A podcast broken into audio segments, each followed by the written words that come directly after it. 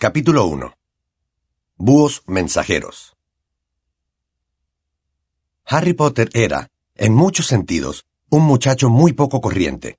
Por un lado, las vacaciones de verano le gustaban menos que cualquier otra época del año. Y por otro, realmente quería hacer las tareas, pero tenía que hacerlas a escondidas, muy entrada la noche. Y además, Harry Potter resultaba ser un mago. Era casi medianoche y estaba tumbado en la cama, boca abajo, tapado con las mantas hasta la cabeza, como en una tienda de campaña. En una mano tenía la linterna y abierto sobre la almohada había un libro grande, encuadernado en piel. Historia de la magia de Batilda Bagshot. Harry recorría la página con la punta de su pluma de águila, con el entrecejo fruncido, buscando algo que le sirviera para su redacción sobre la inutilidad de la quema de brujas en el siglo catorce. La pluma se detuvo en la parte superior de un párrafo que podía serle útil. Harry se subió las gafas redondas, acercó la linterna al libro y leyó. En la Edad Media, los no magos, comúnmente denominados muggles, sentían un especial temor hacia la magia, pero no eran muy diestros en reconocerla. En las raras ocasiones en que capturaban a un auténtico brujo o bruja, la quema carecía en absoluto de efecto. La bruja o brujo realizaba un sencillo encantamiento para enfriar las llamas y luego fingía que se retorcía de dolor mientras disfrutaba del suave cosquilleo. A Wendelin la hechicera le gustaba tanto ser quemada que se dejó capturar no menos de cuarenta y siete veces con distintos aspectos. Harry se puso la pluma entre los dientes y buscó bajo la almohada el tintero y un rollo de pergamino. Lentamente y con mucho cuidado, destapó el tintero, mojó la pluma y comenzó a escribir, deteniéndose a escuchar de vez en cuando, porque si alguno de los Dursley, al pasar hacia el baño, oía el rasgar de la pluma, lo más probable era que lo encerraran bajo llave hasta el final de verano en la alacena que había debajo de las escaleras. La familia Dursley, que vivía en el número cuatro de Privet Drive, era la razón por la que Harry nunca disfrutaba de sus vacaciones de verano. Tío Vernon, tía Petunia y su hijo Dudley eran los únicos parientes vivos que tenía Harry. Eran muggles y su actitud hacia la magia era muy medieval.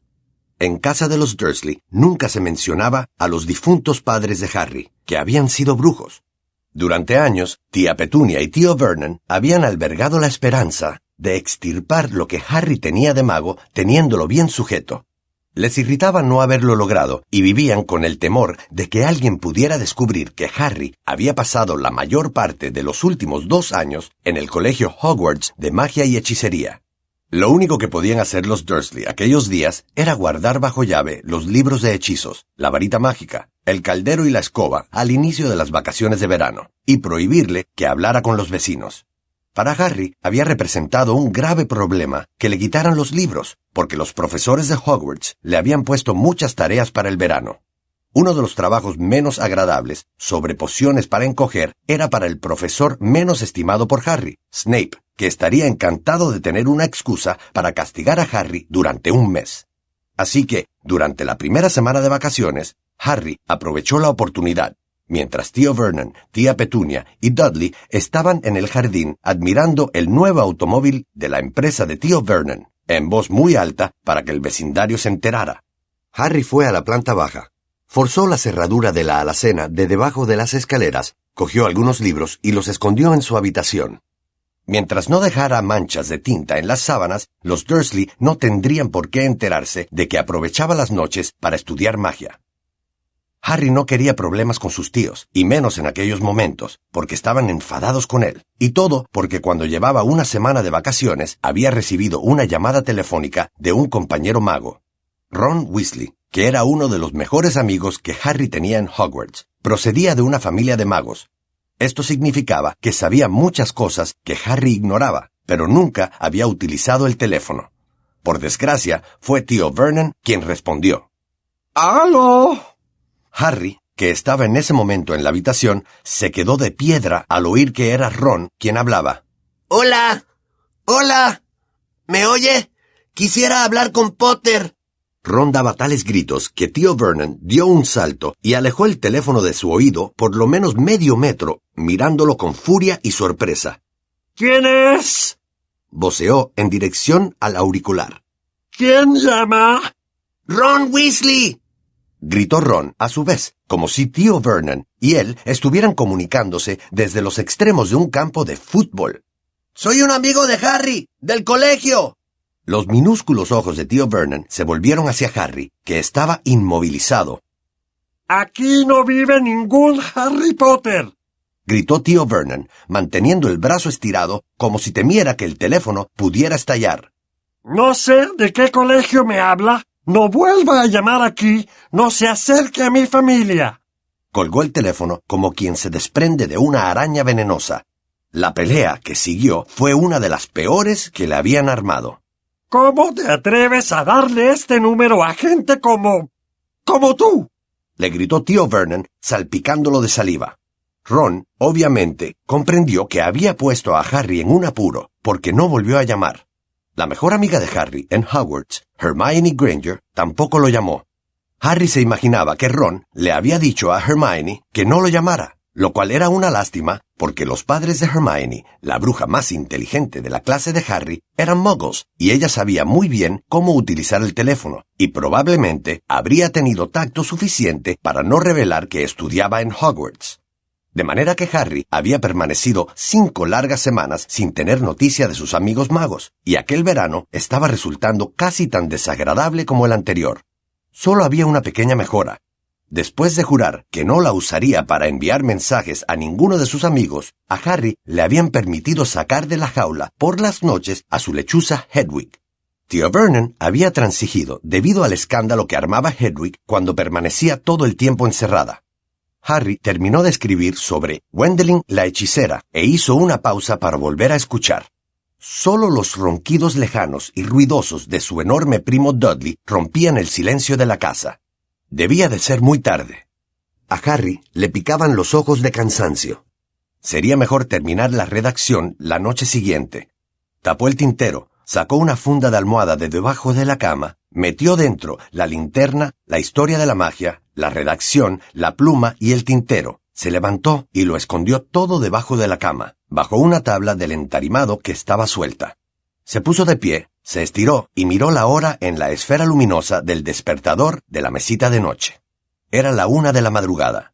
Harry se sobresaltó. Hacía una hora que había cumplido trece años y no se había dado cuenta. Harry aún era un muchacho diferente en otro aspecto, en el escaso entusiasmo con que aguardaba sus cumpleaños. Nunca había recibido una tarjeta de felicitación. Los Dursley habían pasado por alto sus dos últimos cumpleaños y no tenía ningún motivo para suponer que fueran a acordarse de este. Harry atravesó a oscuras la habitación, pasando junto a la gran jaula vacía de Hedwig, y llegó hasta la ventana, que estaba abierta.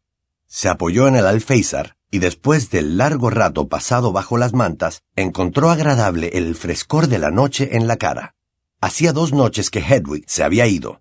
Harry no estaba preocupado por ella. En otras ocasiones se había ausentado durante periodos equivalentes, pero esperaba que no tardara en volver. Era el único ser vivo en aquella casa que no se asustaba al verlo.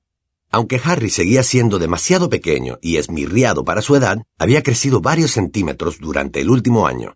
Sin embargo, su cabello negro azabache seguía como siempre, sin dejarse peinar. No importaba lo que hiciera con él, el pelo no se sometía. Tras las gafas tenía unos ojos verdes brillantes y sobre la frente, claramente visible entre el pelo, una cicatriz alargada en forma de rayo.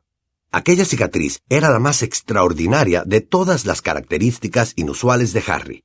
No era como le habían hecho creer los Dursley durante diez años, una huella del accidente de automóvil que había acabado con la vida de los padres de Harry, porque Lily y James Potter no habían muerto en un accidente de tráfico, sino asesinados. Asesinados por el mago tenebroso más temido de los últimos cien años, Lord Voldemort. Harry había sobrevivido a aquel ataque sin otra secuela que la cicatriz de la frente cuando el hechizo de Voldemort, en vez de matarlo, había rebotado de vuelta hacia su agresor. Medio muerto, Voldemort había huido. Pero Harry había tenido que vérselas con él desde el momento en que llegó a Hogwarts. Al recordar junto a la ventana su último encuentro, Harry pensó que si había cumplido los trece años era porque tenía mucha suerte. Miró el cielo estrellado, por si veía a Hedwig, que quizá regresara con un ratón muerto en el pico, esperando sus elogios. Harry miraba distraído por encima de los tejados y pasaron algunos segundos hasta que comprendió lo que veía. Perfilada contra la luna dorada y creciendo a cada instante, se veía una figura de forma extrañamente irregular que se dirigía hacia Harry, batiendo las alas. Se quedó quieto, viéndola descender. Durante una fracción de segundo, Harry no supo, con la mano en la falleba, si cerrar la ventana de golpe. Pero entonces la extraña criatura revoloteó sobre una farola de Privet Drive y Harry, dándose cuenta de lo que era, se hizo a un lado. Tres búhos penetraron por la ventana, dos sosteniendo a otro que parecía inconsciente. Aterrizaron suavemente sobre la cama de Harry, y el búho, que iba en medio y que era grande y gris, cayó y quedó allí inmóvil. Llevaba un paquete atado a las patas. Harry reconoció enseguida al búho inconsciente. Se llamaba Errol y pertenecía a la familia Weasley. Harry se lanzó inmediatamente sobre la cama, desató las cuerdas de las patas de Errol, cogió el paquete y depositó al ave en la jaula de Hedwig. Errol abrió un ojo empañado, ululó débilmente en señal de agradecimiento y comenzó a beber agua a tragos. Harry volvió al lugar en que descansaban los otros búhos. Uno de ellos, una hembra grande y blanca como la nieve, era su propia Hedwig. También llevaba un paquete y parecía muy satisfecha de sí misma. Dio a Harry un picotazo cariñoso cuando le quitó la carga y luego atravesó la habitación volando para reunirse con Errol. Harry no reconoció a la tercera ave, que era muy bonita y de color pardo rojizo, pero supo enseguida de dónde venía, porque además del correspondiente paquete portaba un mensaje con el emblema de Hogwarts. Cuando Harry le cogió la carta, ella erizó las plumas orgullosamente, estiró las alas y emprendió el vuelo atravesando la ventana e internándose en la noche. Harry se sentó en la cama, cogió el paquete de Errol, rasgó el papel marrón y descubrió un regalo envuelto en papel dorado y la primera tarjeta de cumpleaños de su vida. Abrió el sobre con dedos ligeramente temblorosos. Cayeron dos trozos de papel, una carta y un recorte de periódico. Supo que el recorte pertenecía al diario del mundo mágico, El Profeta, porque la gente de la fotografía en blanco y negro se movía. Harry lo recogió, lo alisó y leyó. Funcionario del Ministerio de Magia recibe el gran premio. Arthur Weasley, director de la Oficina contra el Uso Indebido de Artefactos Muggles, ha ganado el gran premio anual Galeón Draw que entrega el diario El Profeta. El señor Weasley, radiante de alegría, declaró a El Profeta. Gastaremos el dinero en unas vacaciones estivales en Egipto, donde trabaja Bill, nuestro hijo mayor, deshaciendo hechizos para el banco mágico Gringotts. La familia Weasley pasará un mes en Egipto y regresará para el comienzo del nuevo año escolar de Hogwarts, donde estudian actualmente cinco hijos del matrimonio Weasley. Observó la fotografía en movimiento y una sonrisa se le dibujó en la cara al ver a los nueve Weasley ante una enorme pirámide, saludándolo con la mano. La pequeña y rechoncha señora Weasley, el alto y casi calvo señor Weasley, y los seis hijos y la hija tenían, aunque la fotografía en blanco y negro no lo mostrara, el pelo de un rojo intenso. Justo en el centro de la foto aparecía Ron, alto y larguirucho, con su rata Scabbers sobre el hombro y con el brazo alrededor de Ginny, su hermana pequeña. Harry no sabía de nadie que mereciera un premio más que los Weasley, que eran muy buenos y pobres de solemnidad. Cogió la carta de Ron y la desdobló. Querido Harry, feliz cumpleaños. Siento mucho lo de la llamada de teléfono. Espero que los muggles no te dieran un mal rato. Se lo he dicho a mi padre y él opina que no debería haber gritado. Egipto es estupendo. Bill nos ha llevado a ver todas las tumbas y no te creerías las maldiciones que los antiguos brujos egipcios ponían en ellas. Mi madre no dejó que Ginny entrara en la última. Estaba llena de esqueletos mutantes de muggles que habían profanado la tumba y tenían varias cabezas y cosas así. Cuando mi padre ganó el premio de El Profeta, no lo podía creer. setecientos galeones. La mayor parte se nos ha ido en estas vacaciones, pero me van a comprar otra varita mágica para el próximo curso. Harry recordaba muy bien cómo se le había roto a Ron su vieja varita mágica. Fue cuando el auto en el que los dos habían ido volando a Hogwarts chocó contra un árbol del parque del colegio. Regresaremos más o menos una semana antes de que comience el colegio. Iremos a Londres a comprar la varita mágica y los nuevos libros. ¿Podríamos vernos allí? No dejes que los muggles te depriman. Intenta venir a Londres. Ron. Posdata. Percy es delegado. Recibió la notificación la semana pasada. Harry volvió a mirar la foto. Percy, que estaba en el séptimo y último año de Hogwarts, parecía especialmente orgulloso. Se había colocado la insignia de delegado en el fez que llevaba graciosamente sobre su pelo repeinado. Las gafas de montura de pasta reflejaban el sol egipcio. Luego Harry cogió el regalo y lo desenvolvió. Parecía un diminuto trompo de cristal. Debajo había otra nota de Ron. «Harry, esto es un chivatoscopio de bolsillo. Si hay alguien cerca que no sea de fiar, en teoría tiene que dar vueltas y encenderse. Bill dice que no es más que una trampa para turistas magos y que no funciona, porque la noche pasada estuvo toda la cena encendido sin parar. Claro que él no sabía que Fred y George le habían echado escarabajos en la sopa. Hasta pronto, Ron». Harry puso el chivatoscopio de bolsillo sobre la mesita de noche, donde permaneció inmóvil, en equilibrio sobre la punta, reflejando las manecillas luminosas del reloj. Lo contempló durante unos segundos, satisfecho, y luego cogió el paquete que había llevado Hedwig. También contenía un regalo envuelto en papel, una tarjeta y una carta, esta vez de Hermione. «Querido Harry, Ron me escribió y me contó lo de su conversación telefónica con tu tío Vernon. Espero que estés bien. En estos momentos estoy en Francia de vacaciones y no sabía cómo enviarte esto. ¿Y si lo abrían en la aduana? Pero entonces apareció Hedwig. Creo que quería asegurarse de que, para variar, recibías un regalo de cumpleaños. El regalo te lo he comprado por catálogo, vía Búho. Había un anuncio en El Profeta. Me he suscrito. Hay que estar al tanto de lo que ocurre en el mundo mágico.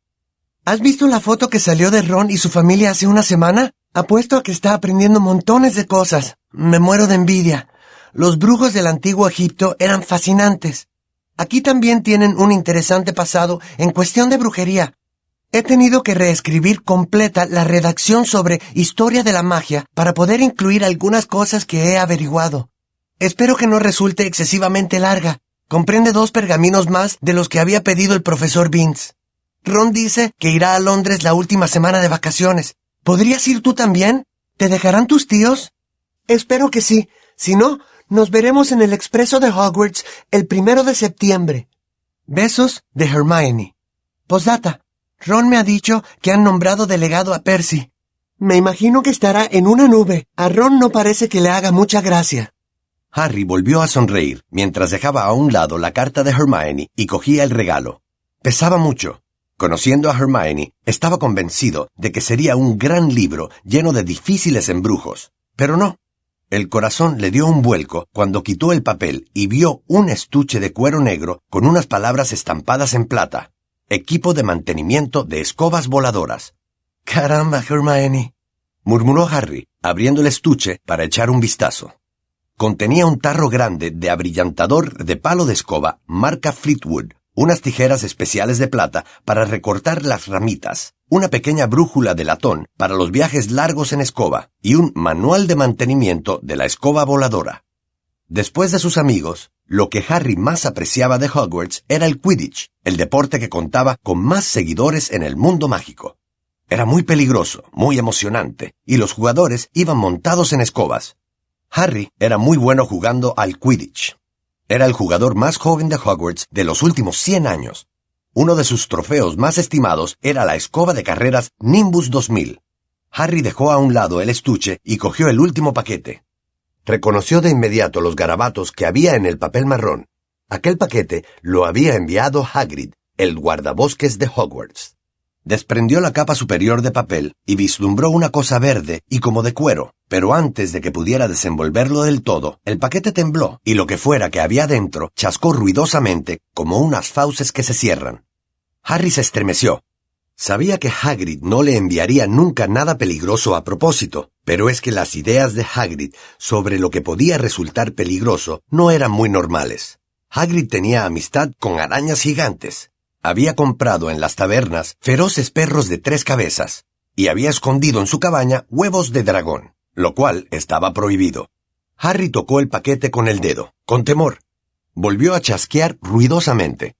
Harry cogió la lámpara de la mesita de noche, la sujetó firmemente con una mano y la levantó por encima de su cabeza, preparado para lanzar un golpe. Entonces cogió con la otra mano lo que quedaba del envoltorio y tiró de él. Cayó un libro.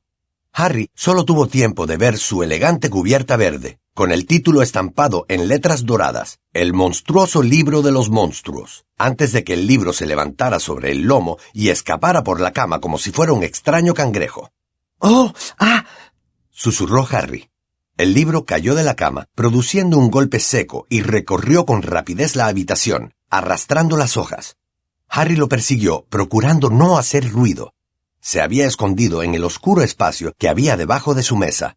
Rezando para que los Dursley estuvieran aún profundamente dormidos, Harry se puso a cuatro patas y se acercó a él.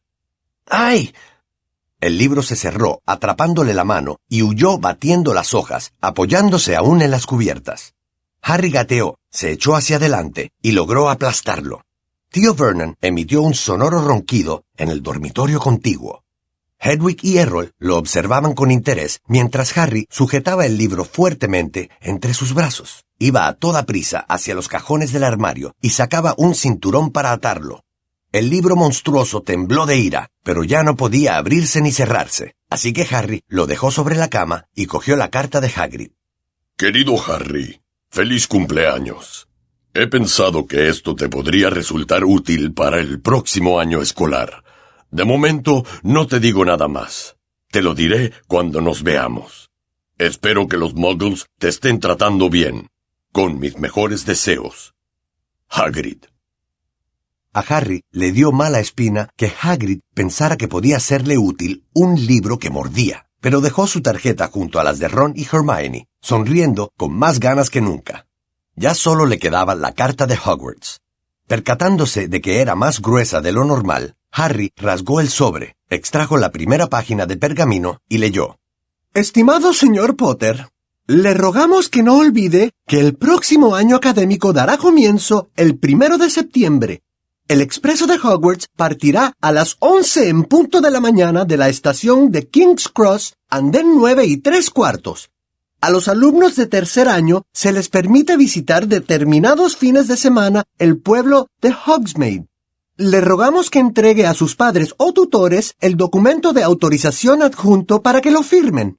También se adjunta la lista de libros del próximo año. Atentamente, profesora M. McGonagall, subdirectora. Harry extrajo la autorización para visitar el pueblo de Hogsmeade y la examinó ya sin sonreír. Sería estupendo visitar Hogsmeade los fines de semana. Sabía que era un pueblo enteramente dedicado a la magia y nunca había puesto los pies en él. Pero, ¿cómo demonios iba a convencer a sus tíos de que le firmaran la autorización? Miró el despertador. Eran las dos de la madrugada. Decidió pensar en ello al día siguiente, se metió en la cama y se estiró para tachar otro día en el calendario que se había hecho para ir descontando los días que le quedaban para regresar a Hogwarts. Se quitó las gafas y se acostó para contemplar las tres tarjetas de cumpleaños.